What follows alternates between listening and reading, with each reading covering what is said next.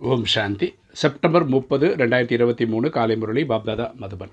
இன்றைக்கு தலைப்பு இனிமையான குழந்தைகளே. உங்களின் புத்தி மகிழ்ச்சியால் சதா நிறைந்து இருக்க வேண்டும்.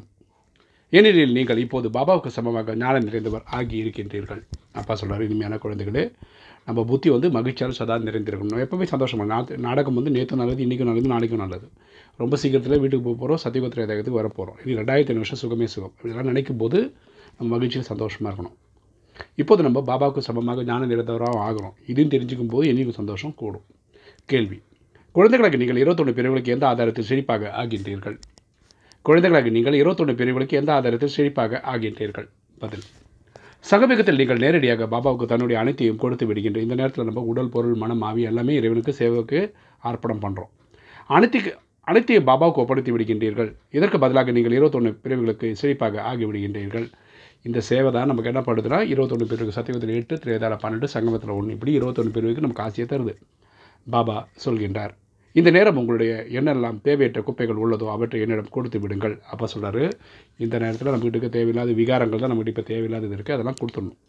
இறப்பதற்கு முன்னாக தன்னுடைய அனைத்தையும் பரிமாற்றம் செய்து விடுகின்றேன் நம்ம இந்த சரீரம் விடுறதுக்குள்ள நூற்றுக்கு நூறு பாஸ் ஆகிடணும் அப்போது எதிர்காலத்தில் அதற்கான பிராப்தி பலன் கிடைத்துவிடும்? சத்தியக திரேதாயத்தில் நமக்கு ராஜாவாக வர்றது கொடுக்க பாக்கியம் கிடைக்கும். இன்றைக்கி தாரணை. ஃபஸ்ட்டு பாயிண்ட்டு கவலைகளிலிருந்து விடுபட பாபாவுக்கு சமமாக ஞானம் நிறைந்தவராக வேண்டும். பாபா வந்து ஞானக்கடலாக இருக்கார். நம்ம ஞான மாஸ்டர் ஞானக்கடலாக ஆகிட்டோம்னு வச்சுக்கோங்களேன் நமக்கும் எந்த டென்ஷன் இருக்காது. புத்தியில் எப்போது ஞானத்தை சிந்தனை செய்து கொண்டே இருக்க வேண்டும்? நம்மளோட புத்தியில் ஞான மரணம் பண்ணிகிட்டே இருக்கணும். ரெண்டு ஆன்மீக சேவை செய்து தன்னுடைய பிரலாப்தத்தை உருவாக்க வேண்டும். இந்த ஆன்மீக சேவை செய்து நம்மளுடைய பாக்கியத்தை உருவாக்கிக்கணும். பழைய அனைத்தையும் மாற்றம் செய்து விட வேண்டும். பழைய கணக்கு வழக்குகள் எல்லாம் இந்த நேரத்தில் மண்மன அபவ தன்னை ஆத்மாவினை புரிந்து ஆத்மாவின் தந்தை நினைவு செய்து ஆத்மனக பாவத்தை எரிச்சிடணும் வரதானம் அனைவருக்காகவும் சுபமான நன்மை நிறைந்த பாவனை வைத்து பரிவர்த்தனை செய்யக்கூடிய எல்லையற்ற சேவதாரி ஆகுக அனைவருக்காகவும் சுபமான நன்மை நிறைந்த பாவனை வைத்து பரிவர்த்தனை செய்யக்கூடிய எல்லையற்ற சேவதாரி ஆகுக விளக்கம் பார்க்கலாம் எங்களுடைய இதை உறவினர் மாறிவிட வேண்டும் என்று பெருமையான குழந்தைகள் பாப்தாதாவிடத்திலும் தங்களுடைய இந்த விருப்பத்தை வைக்கின்றார்கள் நிறைய பேர் என்ன பண்ணுறாங்கன்னா எங்கள் அப்பா மாறணும் எங்கள் அம்மா மாறணும் மனைவி மாறணும் குழந்தைகள் மாறணும் அதாவது ராஜயோகத்துக்கு வரணும்னு. வீட்டில் இருப்பவர்கள் துணையாக ஆக வேண்டும். ஆனால் அந்த ஆத்மாக்கள் மட்டும் தன்னுடையவராக புரிந்து கொண்டு இந்த ஆசை வைத்தீர்கள் என்றால் எல்லைக்குட்பட்ட சுவர் இருக்கும் காரணத்தினால் உங்களுடைய சுபமான நன்மை நிறைந்த பாவனை அந்த ஆத்மாக்கள் வரை சென்றடைவதில்லை.